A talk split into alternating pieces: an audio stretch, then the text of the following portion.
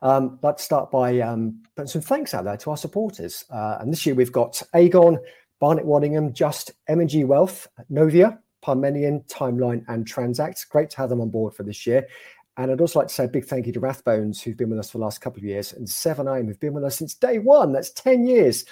So massive thank you from all of us for everything you've done, and we look forward to working with you again in the future. If you're new to these events or new to Crowdcast, somewhere on your screen there'll be a little link to say follow us. It'd be great if you can do that, and we can let you know what's going on and when we're going live and all those kind of things. These are very relaxed and interactive events. So you'll see on the right-hand side of the screen there's a chat room. And funnily enough, you can chat inside there. There's also an area to ask a question if you want to send that direct in to me. So please feel free to, add comments, share ideas, thoughts, ask questions, answer them, whatever you want to do. And we'll keep an eye on those as we go and bring them up at the most appropriate time. This is being recorded and a replay will be available on our website pretty soon afterwards. If you want to come back and watch it again, and hey, why wouldn't you? A couple of notices of future events. If you like this kind of personal development and self-improvement stuff, and why wouldn't you? Boy, we've got something for you on the 12th of May. We've got our personal development power-ups for paraplanners. A lot of P's inside there, which is being hosted by today's host, Becca. And we'll pop a link in the chat room now. If you haven't signed up for that yet, then you can do that on the website now. That's the 12th of May. Plus, we're announcing an online assembly on the consequences of the CGT and dividend allowance changes that came up in the budget before Christmas. And that's with Les Cameron, friend of the assembly from M&G Wealth at 1 o'clock on Wednesday, the 8th of February. Now, that's not live on our website and won't be there for another day or two, but exclusively, if I can say that for everybody here, we're going to pop a link into the booking page in the chat room right now. So you can go ahead and save your spot. And if you want to think about CGT and dividend allowances and bond taxation and how to plan for that in the current tax year, new tax year, that's the place to go. So there you go. I've done my housekeeping bits now. I'm going to take a back seat now and hand over to Becca, who's going to be our host for the day. Becca. Thank you very much. Thank you very much for inviting me to be here with you all today. So why am I here? Well, some of you might have seen me at the Big Day Out last year, but essentially what I do, I've got kind of two working lives. One is as operations director at Emery Little, which is a financial planning firm. I have been a paraplanner. I've been a paraplanning team leader before moving into the ops role. So I know your world is one thing. And the other, alongside that, I do all sorts of things, running workshops for people like the Assembly, and NextGen, but also for different financial planning and paraplanning businesses, really because I believe that people perform best when they think at their best. So the way I facilitate everything I do uses a framework called the Thinking Environment, which really focuses on supporting individuals and groups to do their very best thinking. Emery Little now use the Thinking Environment across the board in all of our meetings and interactions, and it's honestly been transformational. So what I wanted to say is I'm going to host this conversation in a Thinking Environment today as a way to kind of demonstrate to you that this is a very practical way of running meetings slightly differently, getting input from everybody. So just, I guess, bear that in mind as something maybe you can take away for your own teams. So back to today, tax year end, it's traditionally a pretty stressful time, isn't it? With deadlines that clients just can't miss. And as paraplanners, you end up managing priorities, obviously, but also anxieties. And often you can get stuck between the anxieties of planners and clients and others in your team, as well as kind of managing your own anxieties with growing workloads. So the question today really is, how can we use lessons from previous years to continually improve? And as I say, we're going to conduct this conversation in a thinking environment, which means that we're going to think on each question that I pose to the group. We'll think in rounds. So everybody will get the opportunity to contribute. You'll hear from everybody. And that includes those of you watching. So Richard is going to keep an eye on the chat. And essentially through him, you're going to have your own seat at our table. So if you've got any thoughts or questions or comments on anything that we're talking about, please do pop it in chat. And when we come around to Richard's turn, he'll kind of contribute on your behalf. So everybody here, including those of you watching, has kind of got a seat at the table. So without further ado, I'd love to just invite everybody to introduce themselves. I think it's quite helpful to get a bit of context as to where you're speaking from. So if you could just introduce yourself as your name, your role, are you in-house or outsourced, and the size of team you work in. So which of our lovely paraplanners would like to start? I can start. Thanks, Jo. I'm Jo. I'm an outsourced paraplanner working for Navigatus, and there's a team of 7 of us, 8 maybe. 8. Okay, thank you. And we're remotely based, so the main office is in Salisbury, but I'm actually in the south. I'm in Devon, so that's me. Thank you. Shall I go next? I work with Jo, but in Salisbury. So yes, I also work for Navigatus. I've been paraplanning for about 2.5 years, but prior to that, I spent 20 years plus in the financial services industry with a provider hat on, and now a paraplanning hat on. So that's been quite interesting. But yeah, there's 7 of us in our team. Although we work remotely, we're all very close. And yeah, it's really nice to be here. Thank you for having me. Hello, I'm Zoe. I work for Crowe Financial Planning. I'm the paraplanning manager. I manage a team of 11 in-house paraplanners, and I'm also an active paraplanner myself.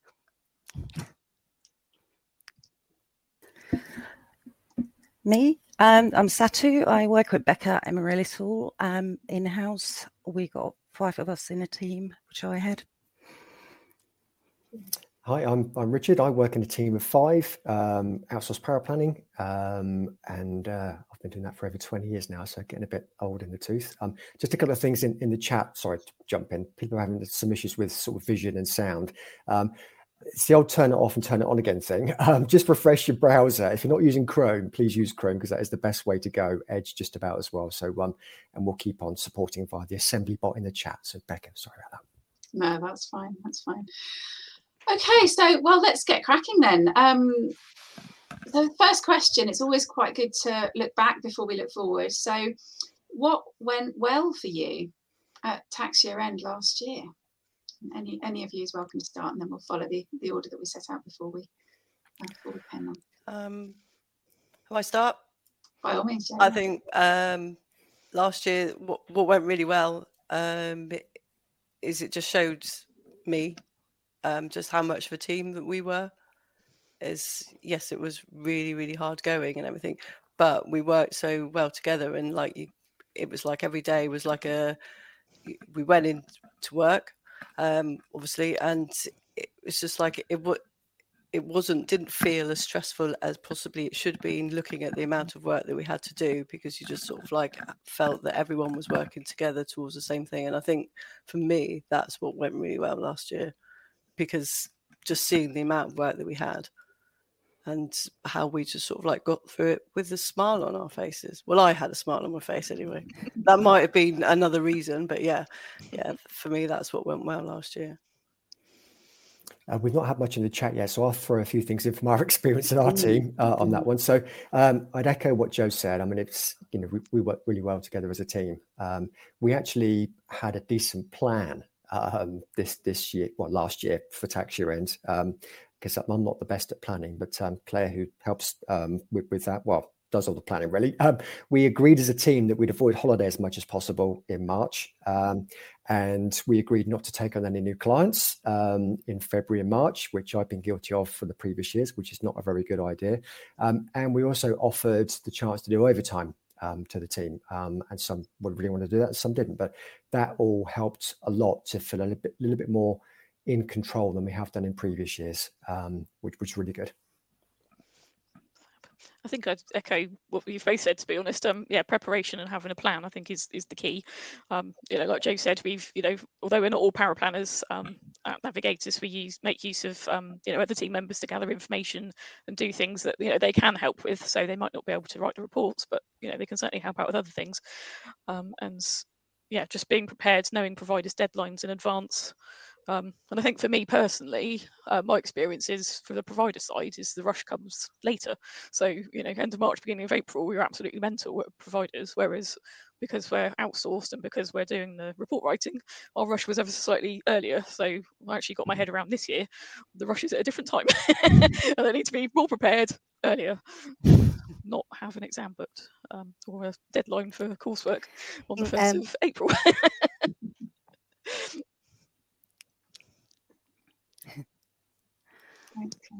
I do apologise, Kez. Sorry, my sound dropped for a minute and I jumped in a bit too soon. That's okay.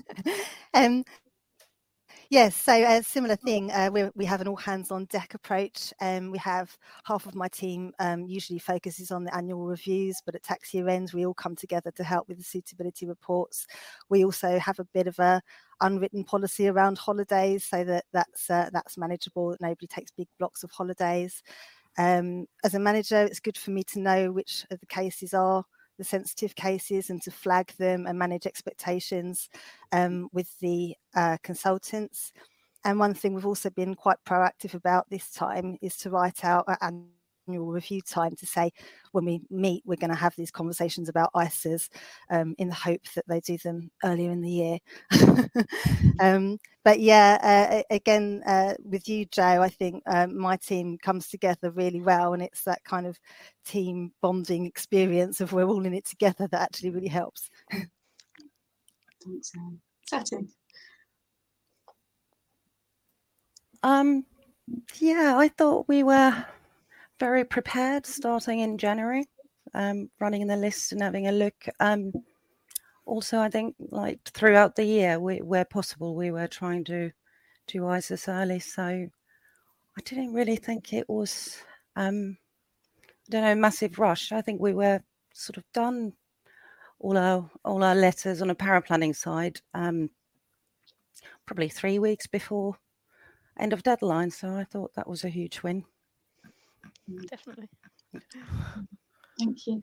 Anything been put in the chat, Richard? Anybody want to? Yeah, so one in the chat, one that's come direct to me. So Alison said that she found giving a couple of advisors who aren't all that organised a gentle nudge about 6 weeks ahead of kind of deadlines to make sure they get their cases in good time. And that's all about managing expectations and trying to avoid that last minute rush. That's a really good point, I think. Mm-hmm. And I think sometimes, I've never met a paraplanner that isn't organised.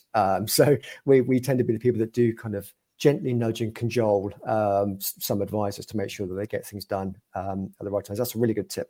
And I've had a question come in as well, which was of another one as well, actually. One was around how do you work overtime? And the second question was around what do you do when everything is urgent?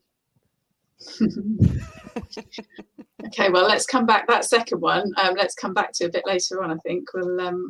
But yeah, I mean, perhaps does anybody have any particular comments on overtime? How do you work overtime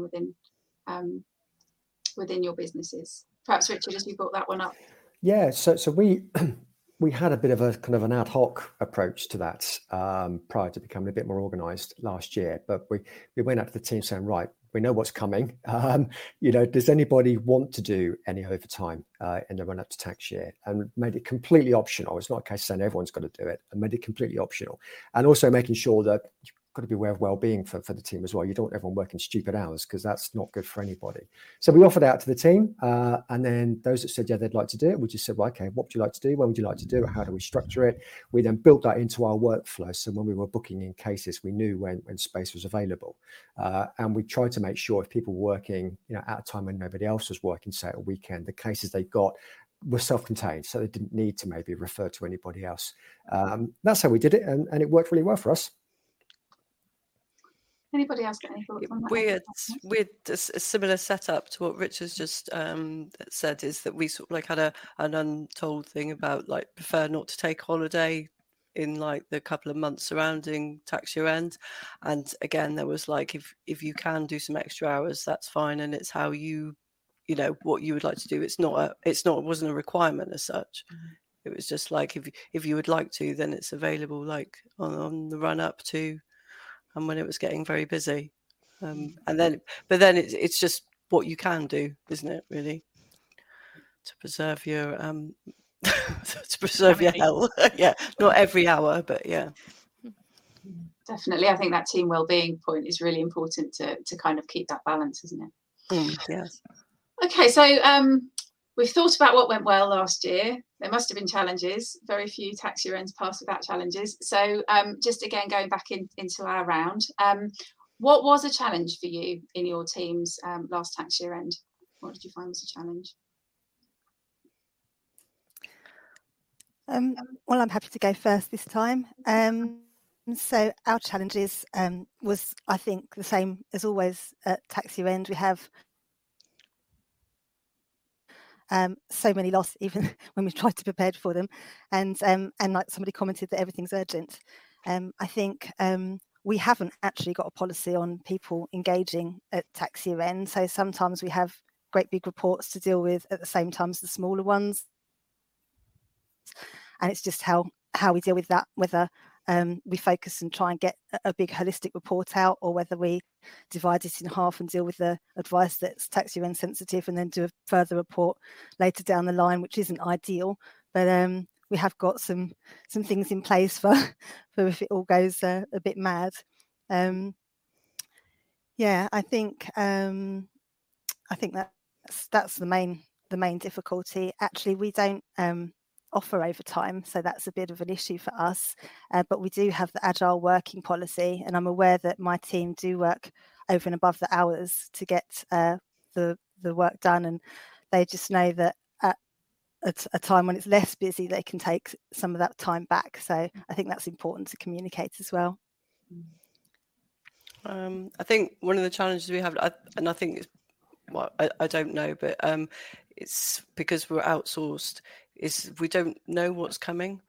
So we're only know when a case has arrived, when it kind of like pops up onto, or we get an email from it. So it's like you can prepare so much in advance of sort of what cases are going to be, but then you can, I think, remember one occasion where we were like looking at the cases gradually going down and patting ourselves on the back for doing brilliantly, and then sort of like, oh, so suddenly a couple of cases come in sort of like last minute, but we don't have that much control over when the sort of the cases do come to us because we're outsourced. So that was a particular challenge, and maybe learning not to congratulate myself so early in the process. Maybe April the 7th would be a better day to say, yeah, well done. Yeah, I'd echo what Jo said. So we're outsourced as well, and we have no control over what's going to come into us and when it comes into us, although we did get better at the whole communication and managing expectations. And we did have a few kind of automated messages just explaining that we're a little bit, under the cosh at the moment, so things might take a bit longer than they do. But we've also got, being outsourced, you've got the extra dimension that sometimes the advisors get their clients, well, the clients come to them at the very last minute, despite the advisors trying to educate them that it needs to be done in advance. And Richard said in the chat room about sorting out ISAs throughout the year, sometimes clients just don't respond to that. So you get the client doing the last minute thing, and the advisor has to send it to us last minute thing. So it's the lack of predictability for us as to exactly what's going to come in and when. Definitely. I think to jump in, I think, yeah, I'll totally echo what you've both said, and that, we do try and communicate with advisors in advance and, ask them what cases they might have coming. But like Richard said, there's always the unpredictability of the clients or, a last minute thing. And, where we work with several companies, we're kind of their overflow for, so when they're busy, we get their overflow. So then we get all the overflow. But it's, yeah, I think another thing we found last year was, and going back to Richard's point about overtime as well, is, cases coming in that are incomplete or missing information. So we put in a new process now where we sort of do like a initial assessment to make sure everything's there. So if you are working on it out of hours, you can't just pick up the phone to Aviva and check something because they're closed. So and that's kind of been a learning point for us in that we've learned that we need to actually assess things as they come in. But that was a particular challenge last year I found, was that we were continually sort of picking up cases, couldn't complete it. Right, well, on to the next case. Oh, I can't complete that. So that's been a good learning point. And I think the other thing I just wanted to say very quickly is that just remembering that everyone was stressed. So you ring providers and everyone's busy. So you ring providers, are on hold for 20 minutes. They're not, they're not just painting their nails or doing the crossword. They're busy too. So it is a challenge that you might have to sit on hold for 20 minutes because you haven't got 20 minutes. But then you can always use that time to do something else while you're on hold. And just having that mindset of we're all in this together, even the providers. Yes, it's a challenge that I can't get the information immediately, but we'll get there in the end.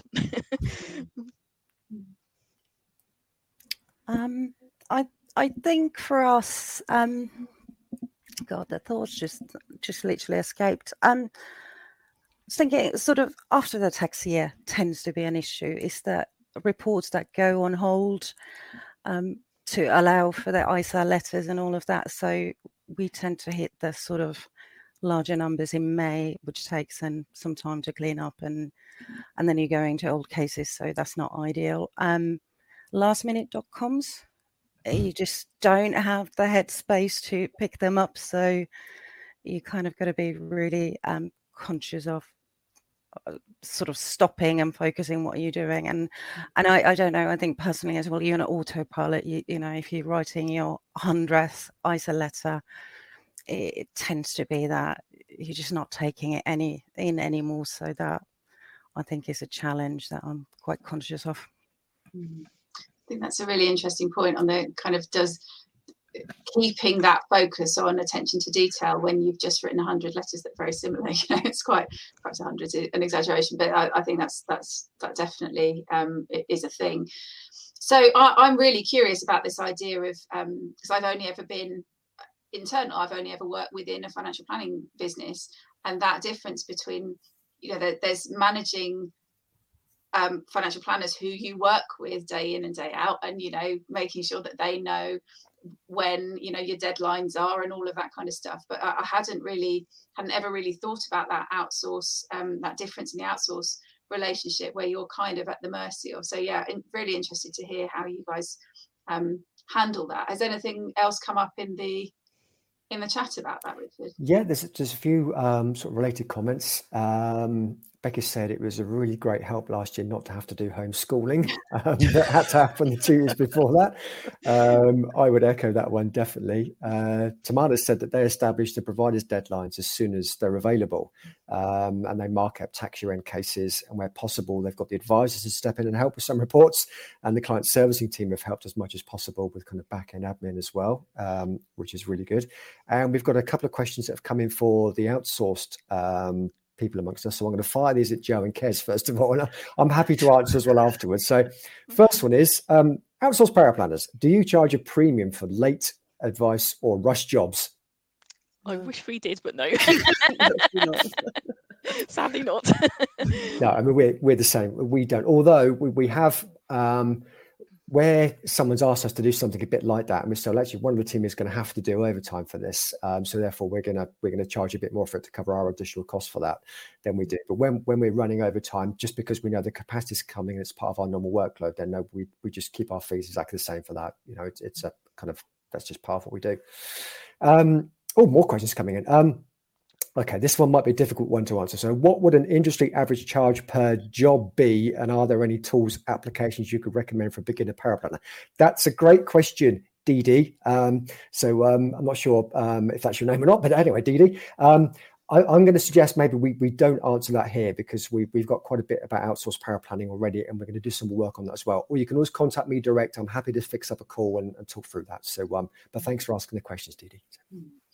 I guess one part of that, though, the tools or applications, are there any kind of that you, for a beginner power planner, are there any that you just think, obviously, apart from being a member of the Power Planners Assembly, which I obviously recommend first off, anything that kind of springs to mind for anybody that you've been using recently that you just think is invaluable? I was going to say, as a go-to, I do like the Pru Advisor website. There's calculators, and there's it's really good information hub. Basically, that's my go-to. I think as well, Quilter has some calculators and things on there, which is also really helpful. I think we use a system. I won't mention what it was, but it does kind of come up. Like, so that everyone, the whole team has got all their cases on it, so we can see it as like almost like a whiteboard, which is useful because then you can sort of see who's really busy, who needs some help, and what stage all the reports are at just, and it's because it's on one page. It's very, very useful just to be able to see how things are moving. And it also, which we particularly like and enjoy, is you can allows you to put emojis next to reports. So if, for example, it's, I don't know, a 20 plan transfer, then it does get a little monster next to it. And then you can also identify the year end, tax year end cases, because they have like a, I can't remember, it was like a little egg timer on it to say that, you know, that needed to be done. So that was quite a useful tool, especially last year. Definitely. Yeah, we've got a similar situation. We use a tool called PipeDrive, which we've adapted a bit for what we do. A few nods there, which is basically a Kanban board. So all the cases, we've got a 6-stage process for our service, and all the cases go in there. And it's great because you can slice and dice the data however you want to. Again, there's a calendar and you can see who's busy, who's not so busy, who's going crazy, what cases are late or a bit behind. So it's great from a bird's eye point of view, but you can also drill down into that in a lot of detail. We use the red flashing light emoji for urgent cases, but we haven't got the monster one. So I'm going to adopt that.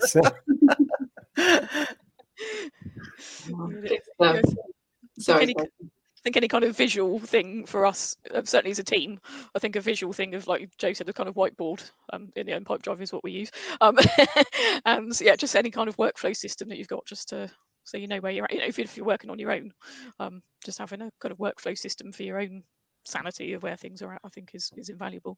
But in terms of sort of software and things, it's very personal to the business and the individual, isn't it? So you know, I love the analytics, but I know others are available, so you know, it's a very personal thing, isn't it? So Satu, anything from you before we move on? No, I was feeling a bit gutted about our back office system and no emojis whatsoever, so I kind of got stuck with that. The Pru M&G is definitely one, and Quilter, I would use that. And in terms of, I mean, I was thinking ISA on technical, but anything on the pension side, I find Standard Life Advisor Zone is quite clearly written and quite a handy go-to place for looking up anything. Thank you. So I suppose leading on from that, we've talked about what went well last year, what was a challenge. So what did you learn? What did last tax year teach you? Were there any kind of big lessons that you as a team learned, or you as an individual? And we'll go back into our round for this one. So whoever would like to start. I'll go first then. I think what I learned is to do one thing at a time. I tend to get drawn into, I'm sure this isn't just me, when there is so much going on and there's so many emails and there's so many new cases and there's so much going on that everyone is chasing. Just remembering to try and just focus on one thing at a time, get that done, finish, move on, rather than trying to keep all the plates spinning at the same time. I think my other thing that I learned was just to, if there's any sort of project work or anything like that, get it done beforehand or park it until afterwards. You know, it is all encompassing tax year ends. So yeah, just kind of managing my family's expectations as well. So knowing that, you know, Richard quite rightly said, we have a kind of unofficial holiday, not ban, but you know, you wouldn't take 2 weeks off at tax year end, for example. But yeah, just managing my family's expectations and that I'm going to be very busy and the door shut, don't come in. And I will need a little bit of time just to unwind and, you know, have a bath or 10 minutes peace or whatever.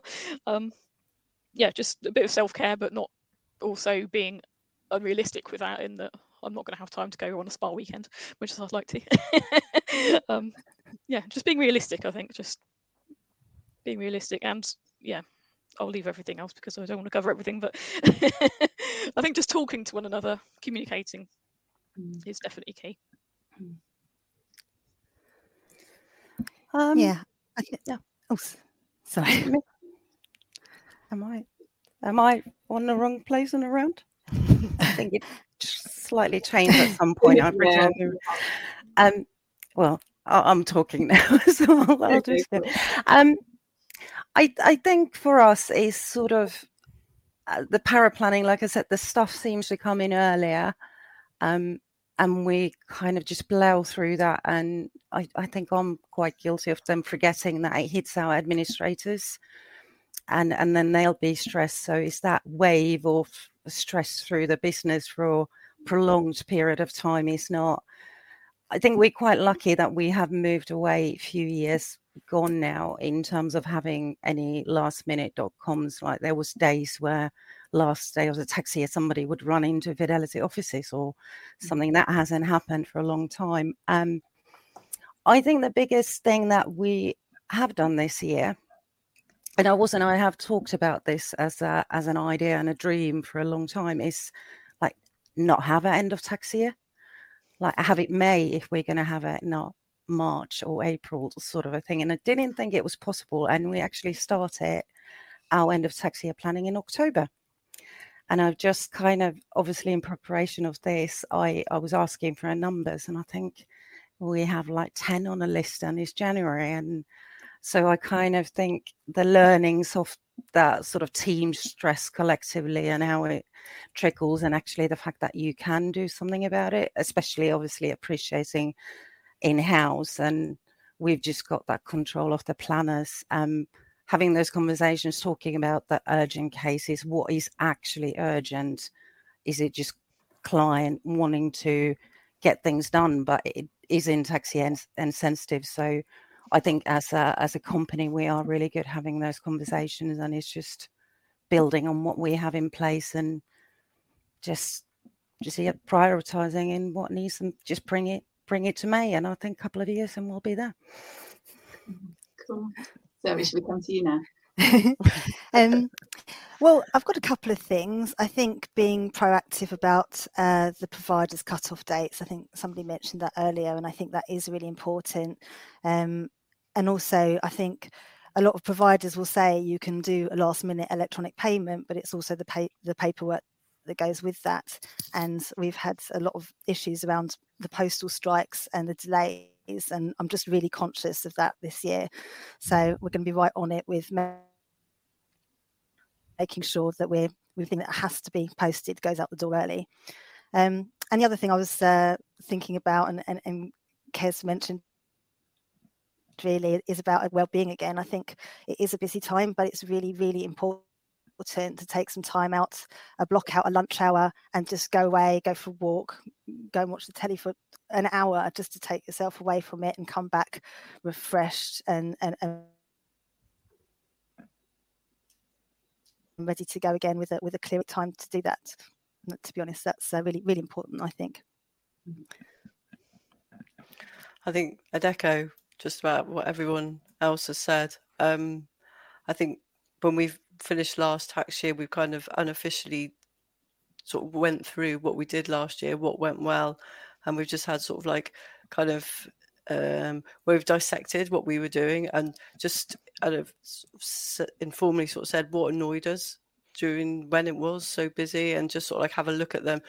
Why did it annoy us and what we could do? So we have put some sort of like systems in place just to sort of like improve on those areas. And they're only little tiny little changes, but it just sort of surprising. I mean, for example, one thing is we sort of send more messages to advisors, sort of giving some ideas of timescales and whereabouts a report is, for example, and that cuts down on chasers. So that gives us more time because we're not responding to chasers. So it's only like little kind of tweaks to things, but it's just like those tweaks are just creating more time for when we're super busy. It just sort of like just builds on what we had.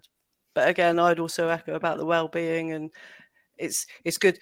We've made such a good teamwork last year, and you just came out feeling quite positive, and you just know that going into this one, I know that we have a little meeting each morning. It's only a short meeting, but you're just checking in. You can see how everyone is, and you just know that when I'm checking in, that everyone's going to be checking that I'm not had some sort of breakdown during the evening or the night or in the morning, and everyone is just there, checked in, got a smile on their face, and kind of ready to start the day. And that's, I think, what we'll kind of build on for this year as well. And sorry, Richard. Oh, sorry, Jo, you carry on. And what was excellent as well is in the previous year we got chocolate brownies sent to us in the post, and that really does work. So the little things. I was just thinking, it depends what time Easter is. That sometimes there's plenty of chocolate around, sometimes there's not. Just I'll come to some chat room stuff in a second. But one thing that I really learned was actually having a plan is a good idea, because that's not been my default way of working in the past. So having people around that are actually really good at that kind of stuff helps a lot. I think somebody mentioned about focus. And one thing that I adopted last year, and I keep going, is trying to time block and build out focus time. And I know some of our team like to do that as well. So, right, okay, I'm going deep for the next 4 hours. I'm turning everything off. You know, if you need me, there's an emergency red button. But you know, that's what I'm gonna do. And so respecting that time is really good as well. Just in the chat, Alison said that when she's super busy, she spends a lot of time muttering to herself that she can only do what you can do. Getting wound up about the volume of work doesn't help get it done. It just makes you more stressed.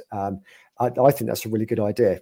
All of our team work on our own from home or just from an office, but there's nobody else around. So having that kind of check-in, we do a check-in as well, Jo. Every morning we do a quick team call. But we've also got like a virtual water cooler chat room where if you want to let off steam or have a rant about something and have someone sympathize, you can go in there and do all that kind of thing, which works very well.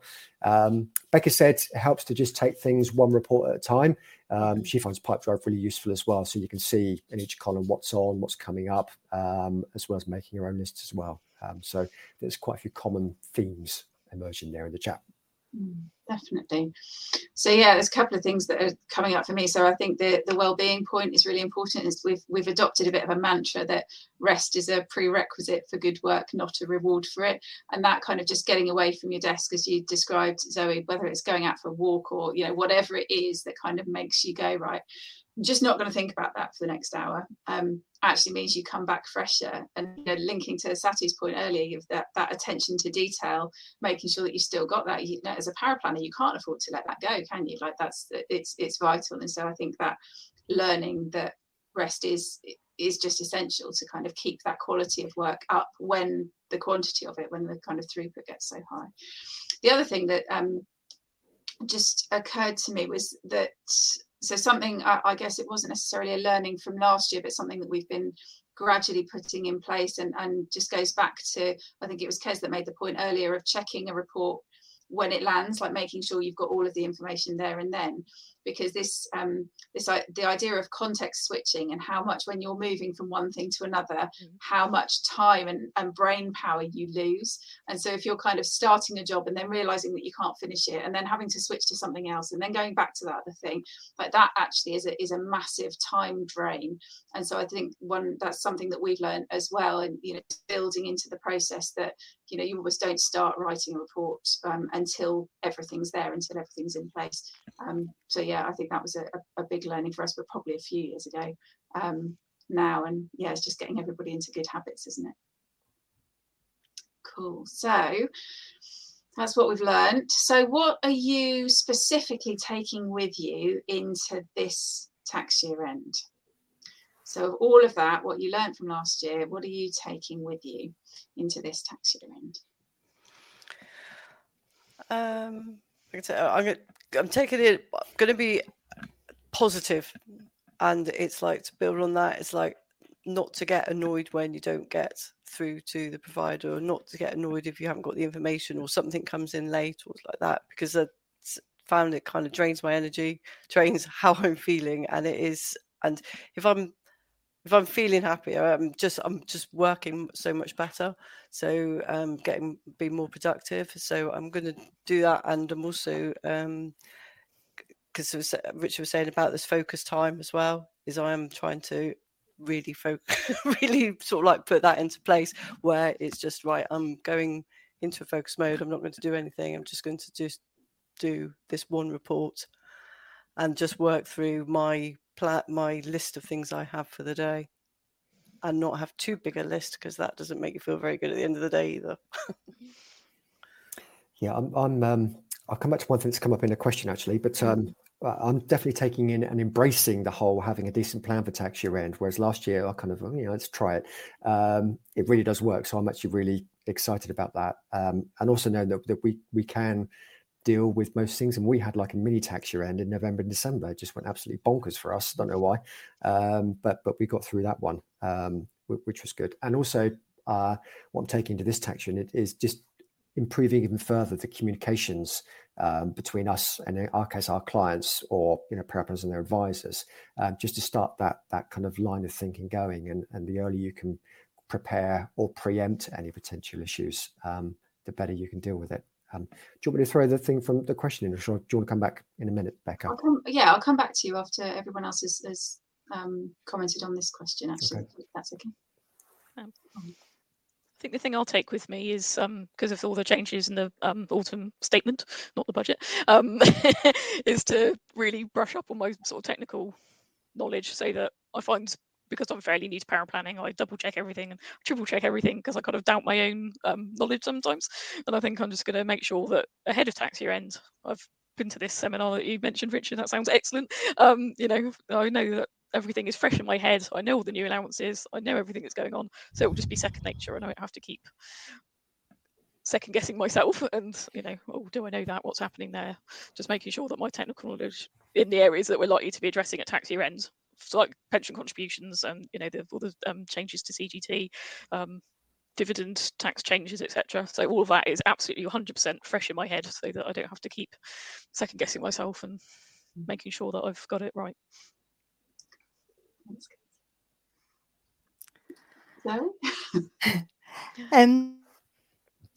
So for me, I'm thinking, well, even just on this call, I'm listening and I'm thinking, I quite like the idea of the automated message, or at least something on the bottom of the email that says, oh, this is a really busy time for us.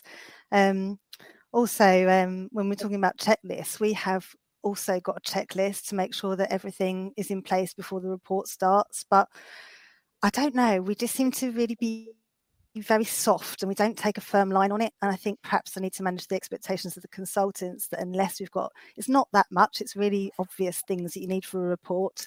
So unless we've got that essential information, that one's going to be put to the back of the queue. I think we need to be a bit stronger in pushing back to make sure that we can actually do our job the most efficient way that we can, and that's to have all the information up front. And one other thing I was thinking, and Jo was saying about patting herself on the back and bigging everyone up, and actually I think it'd be really nice to put in a celebration for after tax year ends where we can all get together. I mean, my team's remote, but we can still get together over Teams and have a remote party or something like we did in lockdown. So just something to look forward to. Satu. I'm worried now where I'm going around. It's more, I guess I'm quite excited to see how starting the planning in October, how does that impact the sort of administration pressure? I think there's loads of stuff that we sort of want to start looking and kind of making things more regular. Like doing the ISA top up just automatically every year, kind of what can we do there, just tweaking the process, having the letter templates ready for the next tax year, so that then when it comes during the next year that is in, then updating the templates. I guess I was interested, Zoe's comment about pushing back for information and that kind of in-house, out-house power planning element. I just thought, well, I absolutely would, and I do. So I'm thinking, like, why would you not? It's sort of, it wouldn't work in house on incomplete files. So I'm kind of thinking, and I guess like our relationship with the outsourcing, where we work with the power planners, we've set with our team that you wouldn't work on a case. If you didn't have it, then we're not sending it out without all of it and perhaps a bit more, because it's just not efficient. So I think absolutely, yes, pushback. Cool. I just thought I'd just skip back to that question that somebody asked earlier, which this is the case at the end of tax year. So what do you do when everything is urgent? So do you have any kind of top tips when like everything on your plate is urgent? You can't obviously prioritise things. What do you do? I'll jump in there. I think so. Going back to what Jo said earlier, we have a morning meeting, and every morning we look at not every single case, but we sort of go through our priorities for the day, and obviously sometimes they change. But yeah, I think it's just sharing out the workload. If we've all got, if one person's got four things due on one day and the other person has, you know, four things due 4 days later, then, you know, we'd redistribute the workload, or ask people to help with gathering information. Goes back to communication again, doesn't it, to manage advisors' expectations, I guess, in that, you know, if you can see ahead of time, then it's not going to happen. You know, which case is actually urgent, you know, which case is going to have consequences if it doesn't happen, or which case is just the client really wants to get that done. Yeah, it's a really hard juggling act. I definitely don't have it right. But for me personally, if I was looking at my queue today and everything was urgent for tomorrow, I would hope ahead of time I'd have realised that and asked for help a bit earlier. But had I not asked for help earlier and it had all come in last minute or something like that, then, you know, I know that I can rely on my team, our team, you know, we would all help each other. We'd all do our best to just try and get as much done as possible and, yeah, just prioritise the cases where there will be actual sort of consequences. And, yeah, perhaps manage the expectations on the cases where there wouldn't be consequences for not doing it. It's a really good question, though. Yeah, I was going to say along similar lines, actually, again, talking to the consultant, and that communication there that we have gotten on to manage the expectations with the client, that actually our usual service standards are going to be extended as well, and that if we have got any last minutes, then we're going to struggle. And then hopefully if the consultants can help us as well, because at the end of the day, especially the more simple cases, there's no reason why they can't step up and do an ISA top up. I mean, we get things as well. We get people wanting to do EIS as well at the end of the tax year. And that's, you know, all the cases that everybody can get involved, really. So it's just keeping the communication going. I think I'd echo the communication element. We'd sort of, like, when we receive a case, we'll immediately do an assessment, and that kind of covers checking that we've got all the information and that it is ready to start. We'll give a guideline as to when the target date is going to be. But I mean, if we've had one company that sent in several cases, then that would be a case of just let's pick up the phone and speak to someone and say, which you've sent us 6 on one day, for example, what order do you want us to do those in? And if some of them aren't, like, essentially tax year ends, then maybe we'll sort of like negotiate and say they will fall in just a little bit afterwards. All advisors know that it's tax year end, and if the case isn't a tax year end case, for example, then there's, you know, you'll say, yes, we'll do it as soon as we can, but they do know it's a busy time of year. And I think sometimes just speaking to people kind of like is a good way forward. Yeah, I'll kind of add a bit to that. I think communication's key here. If you know something's going to slip, you know, let people know as soon as you can. Don't wait until the day it's due or something like that. That's not going to help you at all. I also find there's two types of urgent. You've got internal urgent and external urgent. So internal urgent is just when maybe our plan's broken down or something's happened. So it's not the advisor's fault. It's kind of on our fault. And that's where planning and communications comes in really key. And then you've got the kind of the external urgent where, you know, I've come across in time gone by that, you know, some advisors were sending like 6 cases and said, well, I've got, you know, 6 in the queue already. Here's another urgent one. And so my standard response to that one is, okay, which one of your existing cases goes to the back of the queue then? And that's often quite a good kind of focus point for the advisor to understand that one. And also just on the incomplete case thing, we've got a 7 working day turnaround as our service level agreement with our advisors. That clock starts ticking when we've got what we need to start doing our job. And that's a motivation to send us a complete case when we get going, which does work. Satu? Yeah, I did think, like Richard, there's different type of urgent. It could be client just wanting something because they just want it. It's kind of. I think we've been quite good in my mind having the conversations about urgent stuff, so it doesn't really no, something lands as a truly urgent, it's urgent, but there isn't massive stuff. I think we developed kind of allergy to urgent cases. So we had a conversation, and I don't think it's really a thing now. So it is just about conversations really around what it really actually is. So that seems to have worked for us. Good stuff.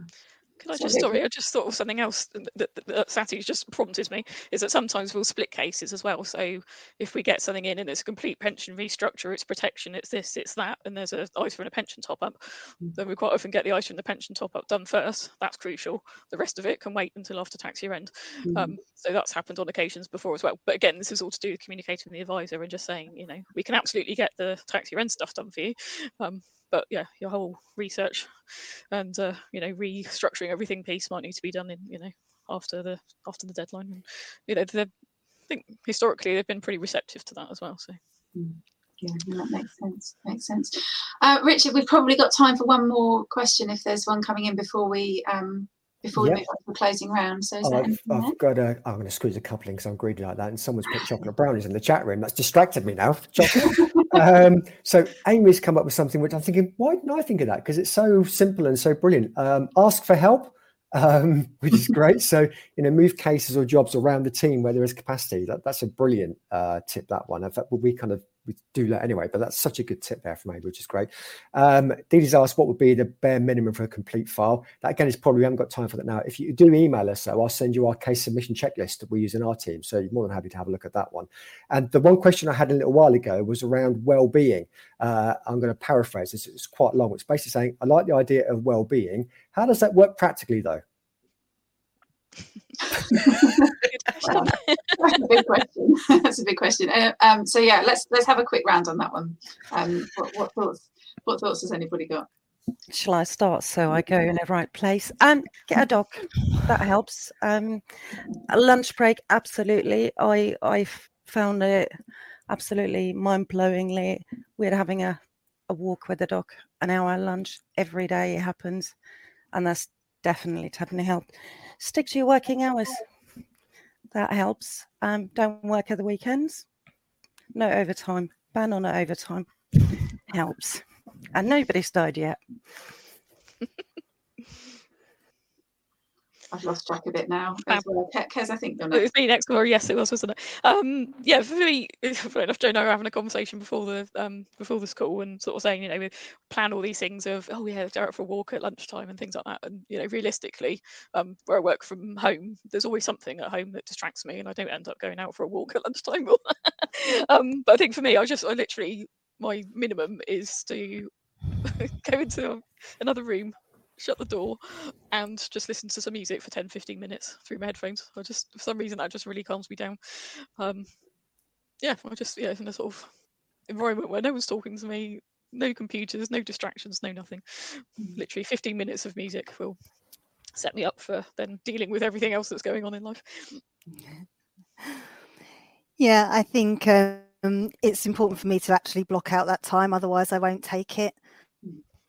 I find that when I'm working from home with my husband, we'll match our lunch hours together and take that time together so that we definitely take it.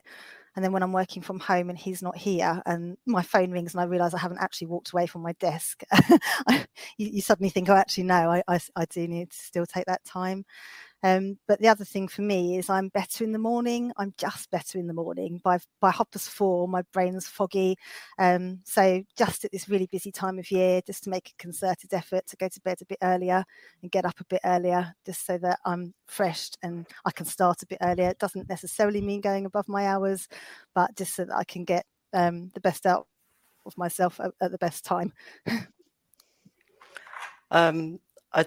Totally agree with what Zoe said, is that I'm a morning person, and I think part of well-being as well is recognizing myself and what makes me my own well-being. So you have this, I need to go out for a walk at lunchtime, but it doesn't work for me. So, and then I sort of think, I haven't been out for a walk, or I haven't done this, and then you sort of become more negative with yourself. So I start early. That's my best time, and if I need to fit more in than for tax year end, then we'll start earlier again go to bed early the night before, but then I go for a walk after work because that's when I'm down. So it's like I might be at odds with the general advice, but it's what suits me, and it's what, knowing how I work. My best time is in the morning, and then sort of like I leave maybe some of the bitty work till the afternoon, because that's when my or late afternoon was my brain starting to fade away. Mm-hmm. And I have music on as well. I like to have a bit of music in the background. So yeah, looking after yourself.